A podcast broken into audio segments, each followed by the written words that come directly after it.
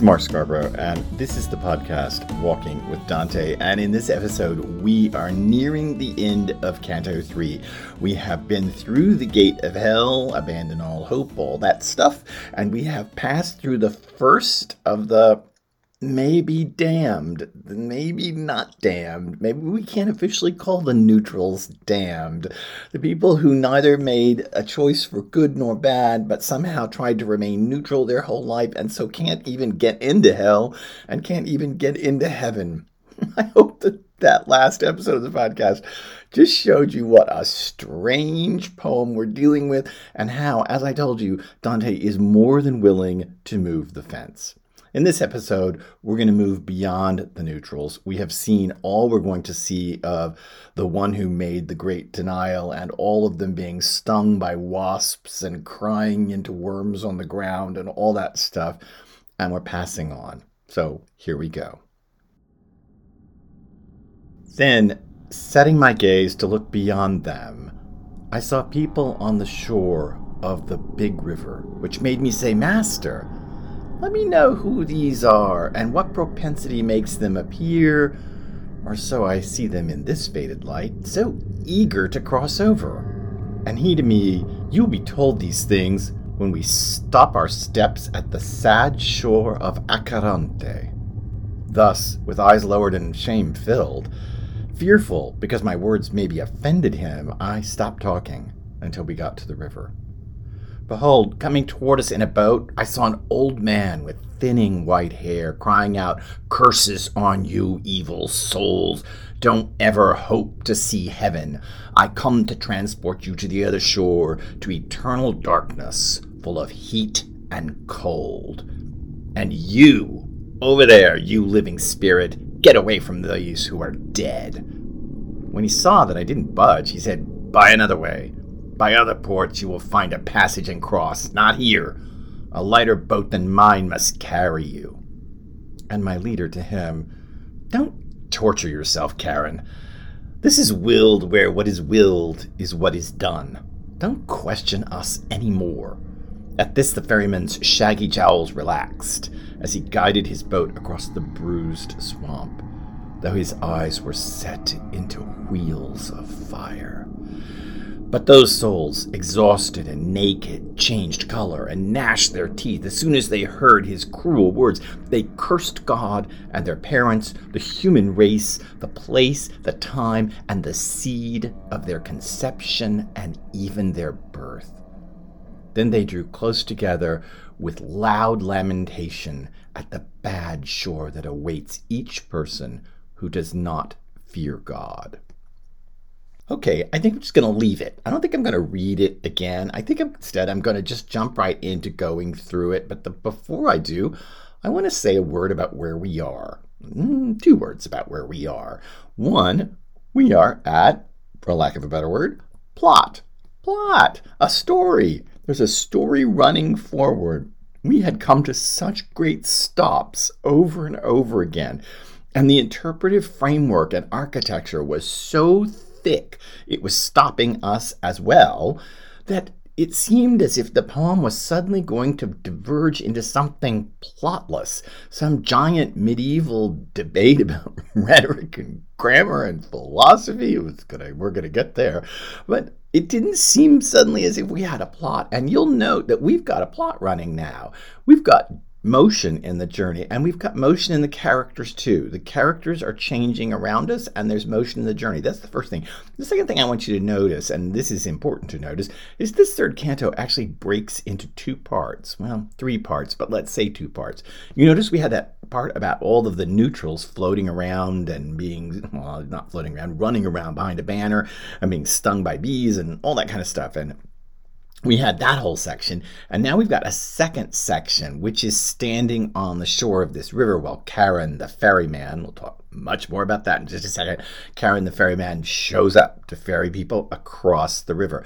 Really, there's three parts to this canto. There's a prologue, which is that gate of hell, the abandon all hope bit, and then there's the scene with the neutrals, and now the scene with the souls standing on the river's edge. But my point is that the canto is breaking into discrete scenes, and this is something that's actually new. We haven't experienced this quite yet in a canto.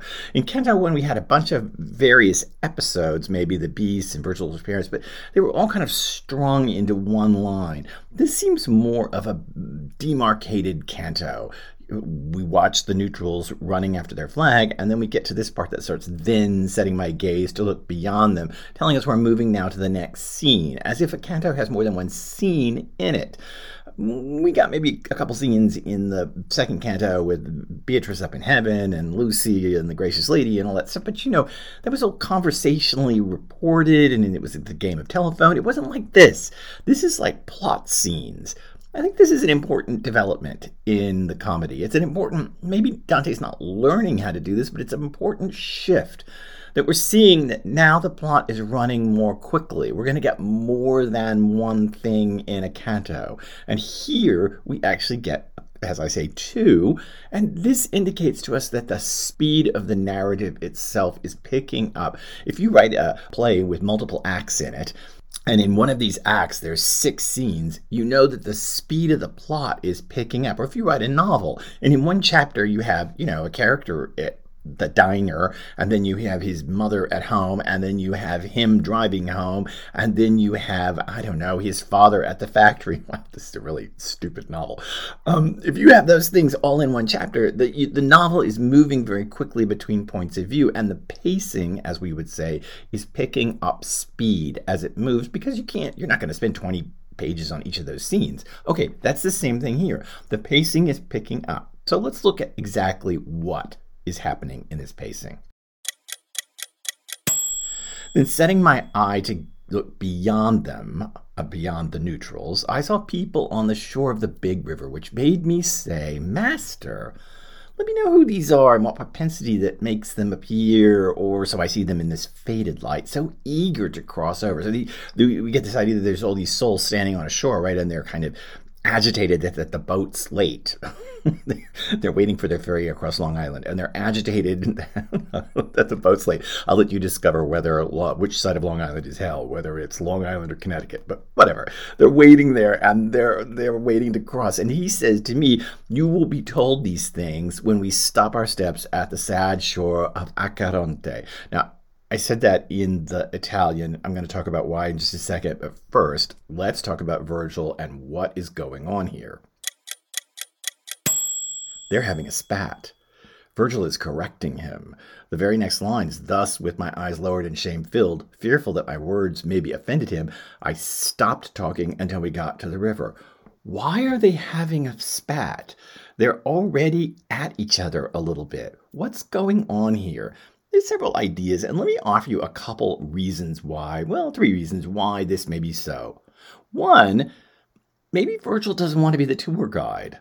After all, Dante says, now, okay, tell me who these guys are, and what propensity makes them want to cross so eagerly. You know, who, who are they, and what are their characteristics, and Maybe Virgil's just sick of being the tour guide. I had a friend the other day say that she finally understood why Yoda, when she had children, she finally understood why Yoda laid down and died because he just couldn't take one more of Luke's questions.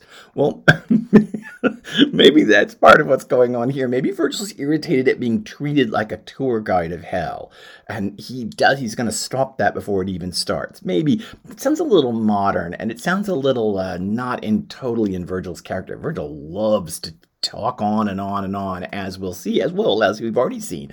Virgil likes to talk on and on about things, so it's funny that he would be hesitant. Or maybe he's hesitant because of what's to come. This is my second answer. I get this because I know what is to come. Not the people on the river, but that in a bit, just a little bit, just a few more lines, just when we get down a little farther in the poem, Virgil is going to blanch at the thought of descending into hell. He's going to turn pale. And maybe this is the first bit that's setting up, and maybe, I'm okay with this, maybe Dante is setting up Virgil's character so that when we get in a few more lines outside of the passage from today, but in a few more lines, when we get to the bit where Virgil quails or blanches or changes color at the thought of descending into hell, maybe Dante's setting this up for this. We're already getting this notion that that Virgil is a bit reticent about this journey, and I'm, I'm actually okay with that idea. It, it makes Virgil a rather modern character. It sounds like a modern character motivation, but it's kind of cool in the end. Or, and this is the more traditional answer, the more traditional answer offered is that Virgil corrects Dante because he has become um, impetuous or impatient. And that Dante, if you remember, Virgil had corrected him earlier that he was so cowardly back in Canto 2. Twice Virgil called him cowardly. Then we saw all the neutrals who are cowards. So Dante was in danger of becoming, I guess, one of these neutrals. And now Dante has overcorrected and he's too eager, and Virgil has to pull him back into line and say, you know, hey, buddy, keep it all in check, one thing at a time. That's the more traditional answer. It's, it's less character driven and more thematically driven. That is, that Virgil, as the older teacher, has to hold Dante in check. And it's certainly, certainly 700 years of interpretation can't be wrong. But I do like the idea that maybe we're setting up Virgil as someone who is not exactly thrilled about having to take a walk across hell. After all, this is where he lives, and it's not the nicest place in the universe, to say the least. Okay, so why did I say Acheronte? I called it Acheronte because I want it to be Dante's. I want it to be in Dante's words, and I want it to sound like it jumps out at you. I want it to not be normal because it isn't normal in a Christian poem to suddenly encounter this classical river out of mythology. And so I left it there so it would sound strange because it is strange. If you know a little bit about mythology, you might be surprised that this is not Styx, but it's not Styx even in Virgil's Aeneid. We'll get to Styx later, but uh, the notion that Charon floats across Styx is not necessarily true in a lot of these mythological works, and it's not true here. Dante's picking up this river from Virgil. Dante doesn't know Homer, but he's picking up this river of the underworld from Virgil and from the Aeneid, and he's placing it here. And this might give you pause. After all, he's picking up a river of the underworld from Virgil and not from the Bible. We'll come back to this in just a minute when the old man Charon comes on the scene. You should be ready for a little shock there. So Dante's been reproved, and they get to the shore of the river. Behold, coming toward us in a boat, I saw an old man with thinning white hair crying out, Curses on you, evil souls! Don't ever hope to see heaven. I come to transport you to the other shore to eternal darkness full of heat and cold. And this is the first time that you might get an idea that hell is not going to look like the traditional burning up of flames because heat and cold. In fact, one of the things we're going to discover about hell is that much of it is a very, very cold place, not a hot place. Okay, so perhaps a little bit beyond what you imagined. And you, Charon goes on, over there, you living spirit, pointing Dante the Pilgrim out, get away from these who are dead. When he saw that I didn't budge, he said, By another way, by other ports, you will find a passage and cross, not here a lighter boat than mine must carry you. This is another slight glimpse of purgatory. We'll get to this much later in the Purgatorio, but there is a boat that takes the souls to purgatory as well as this boat that ferries them across into the deeper parts of hell. Just to say, that's going to occur. We're going to see that at the opening of the Purgatorio. And just to say, I, I, want to correct something while we're standing here with a brief glimpse of Purgatory and the boat that carries you to Purgatory. Just a brief glimpse of what's ahead. But I want to say, there's an idea that this poem is divided into thirds, that it's divided into Inferno, Purgatorio, and Paradiso. And certainly I've said that repeatedly. But in the end, my dividing it into thirds, as it's often divided into these three canticles, is not actually accurate. The poem is actually in two pieces. It's in Inferno, and then it's in Purgatorio Paradiso, because everything at the gate of purgatory, at the shore of Mount Purgatory and forward, everything there happens with the redeemed. The poem, the giant comedy, is only one third about the damned, and not even all of that because we've been through two two cantos and now almost a third before we're getting to the damned. So the poem is not about the damned. The poem is about the saved. It's about the redeemed. Once we hit that base of Mount Purgatory, we're with the redeemed from then on out. So, in other words, the poem is in half, with the second oh, halves in parts, two parts, with the second part twice as large as the first. The first, Inferno, is half as large as Purgatorio Paradiso. Going on. And my leader to him, don't torture yourself, Charon. And he names him Charon, the boatman, over the river of Acheronte or Acheron, the, the, the figure who, who transports the souls across, a mythological figure in a Christian poem. Let me just say that this gives the early commentators no end of problems. How do you get this mythic figure, a figure from pagan mythology, into a Christian poem? And they make all kinds of to do about him, making him an allegory of this and an allegory of that, on and on, ad infinitum. What does he represent? But long ago, Robert Hollander made the grand point that maybe we should just see Charon as Charon. Maybe the ferryman across the river for the souls is less of an allegory and more of a character. This is a wild idea that Dante is somehow anticipating modern narrative, but it's not such a bad idea because Charon is so detailed in the passage. He jumps out. I early on, let's just say, tried to make an, a distinction between the classical world and the Christian world, and that Dante's having to choose between forms and all that. But you know, in the end, as I told you last time, it's not actually all that true. In fact, this is a classical Christian poem. It is a poem in which the worlds fuse, and here we should see it automatically with the figure of Charon. Don't torture yourself, Virgil says, Charon. This is willed, where what is willed is what is done. Don't question us anymore. I should say that this is the longest bit of the comedy that is quoted. This is going to be re- those very lines, this is willed, where what is willed is what is done, is going to be quoted again in the fifth canto just ahead. This is one of the, in fact, it is the longest moment in which the comedy quotes itself.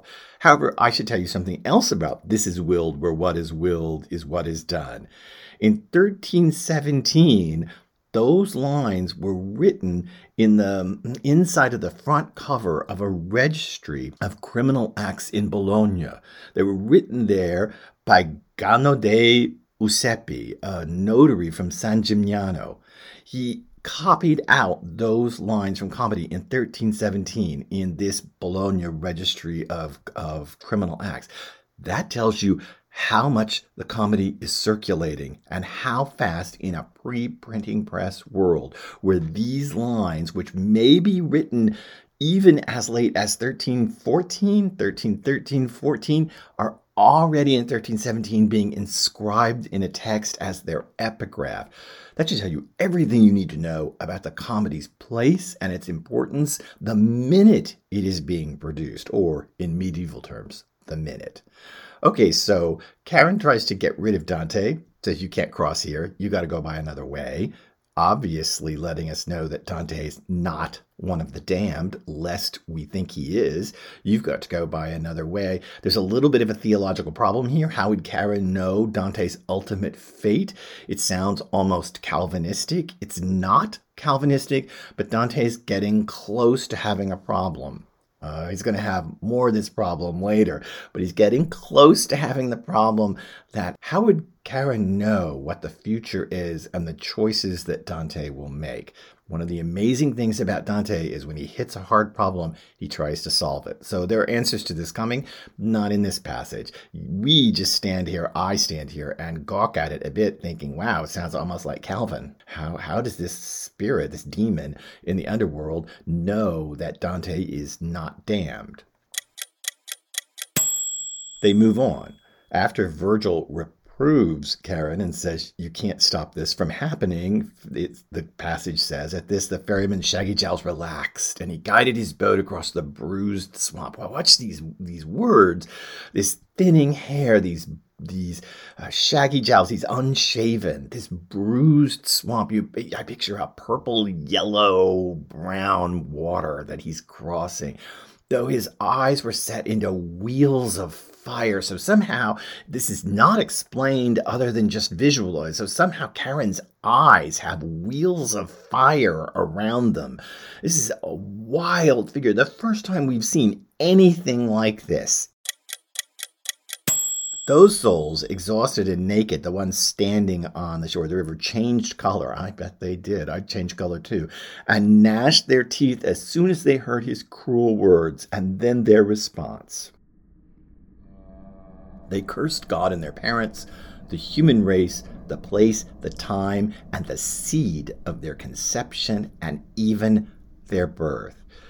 This is important for this reason the damned are still making an active choice to reject the presence of God, even here. Dante is going to want hell to be a place that ultimately the damned choose, or they choose this place over the life of the redeemed. And here we see they are still making this choice even on the shores of the river. In other words, you couldn't convince the damned not to be damned even by showing them hell. Even by showing them this horrid demon with the with the eyes in the wheels of fire and the unshaven face Hey, what's wrong with being unshaven? The unshaven face and the swamp that's like bruises, even all of that couldn't stop them from doing what they're doing. They cursed God and their parents, the human race, the place, the time, and the seed of their conception, and even their birth. Thereby, again, once again, we're getting just a little close to Calvin. This is always going to be a problem. How can you say that someone only chooses damnation as opposed to redemption. Believe it or not, Dante is going to answer that in the most surprising ways, but we have to wait all the way to the middle of Purgatorio and Marco of Lombardy before we get close to that. For now, let us just say the damned are still choosing to be the damned. Then they drew close together with loud lamentation at the bad shore that awaits each person who does not fear God. And that's where stopping the passage. I'm leaving the last bit of Canto 3 for the next episode. But this is an unbelievably dramatic scene, right? A river, a swampy river. It's hard, maybe hardly flowing because it is described as a swamp too. It's lurid in its color, this unbelievable demon out of classical mythology rowing a boat toward them, coming, it seems rather quickly. He comes on out of nowhere. He finds all these souls waiting, and they're waiting. Isn't that interesting? They're waiting to cross. We'll find out why in the next passage. Why are they waiting? In other words, when I say that, why don't some of them just run away? Why don't some of them look at the swamp and this this demon and this raggedy boat? I'm picturing the boat as raggedy. It doesn't say that in the passage. This raggedy boat, and why are they looking at all this? And why don't they, why don't some of them just go no thanks and go running back to the mouth of hell and out back onto earth? I know that sounds ridiculous, right? But after all, mouth of hell's right back there. You walk right here, you walk right past the neutrals and right down to this spot at this river shore. Why don't some run away? You're going to have to wait for the next episode to figure out why. Before that, let me read you this whole passage one more time. Inferno, Canto 3, lines 70 through 108. Then, setting my gaze to look beyond them, I saw people on the shore of the big river, which made me say, Master, let me know who these are and what propensity makes them appear, or so I see them in this faded light, so eager to cross over. And he to me, You'll be told these things when we stop our steps at the sad shore of Acheronte. Thus, with eyes lowered and shame filled, fearful because my words maybe offended him, I stopped talking until we got to the river. Behold, coming toward us in a boat, I saw an old man with thinning white hair crying out, Curses on you, evil souls! Don't ever hope to see heaven. I come to transport you to the other shore, to eternal darkness, full of heat and cold. And you, over there, you living spirit, get away from these who are dead. When he saw that I didn't budge, he said, By another way, by other ports, you will find a passage and cross. Not here. A lighter boat than mine must carry you and my leader to him, Don't torture yourself, Charon. This is willed where what is willed is what is done. Don't question us anymore. At this, the ferryman's shaggy jowls relaxed as he guided his boat across the bruised swamp, though his eyes were set into wheels of fire. But those souls, exhausted and naked, changed color and gnashed their teeth as soon as they heard his cruel words. They cursed God and their parents, the human race, the place, the time, and the seed of their conception, and even their birth. Then they drew close together with loud lamentation at the bad shore that awaits each person who does not fear God. I hope you've enjoyed the podcast Walking with Dante. I hope you will subscribe so you don't miss any episodes. If you're just coming into this episode right now, go back, start again. I'm walking way back behind you. Go back to the start of the podcast. You can find the opening episodes and you can walk all the way up here with me again. I'll walk with you at any point. That's the great thing about a podcast. If you'd like to see this passage, check out the website walkingwithdante.com, which directs to my website, markscarborough.com. There you'll find a subhead. It's got a blog on it. It's got every passage in my rough translation from English. This is my rough English translation. If you want better translations, may I suggest Robert Hollander's or Stanley Lombardo's. Those are two great English language translations you might want to check out. But those are much more scholarly and much more accurate than mine. But still, this is my rough translation from the medieval Tuscan of the passage, and you can find it there. And more importantly, the comments are open on the blog, and we can start a conversation. Please, by all means, disagree, and please, by all means, bring all of your passion and joy to this project because, like me, we have to do this together in great joy. I hope to see you. See you? Mm, maybe see you. I hope to hear you. Maybe hear you. I hope you'll hear me the next time on the next episode of Walking with Dante.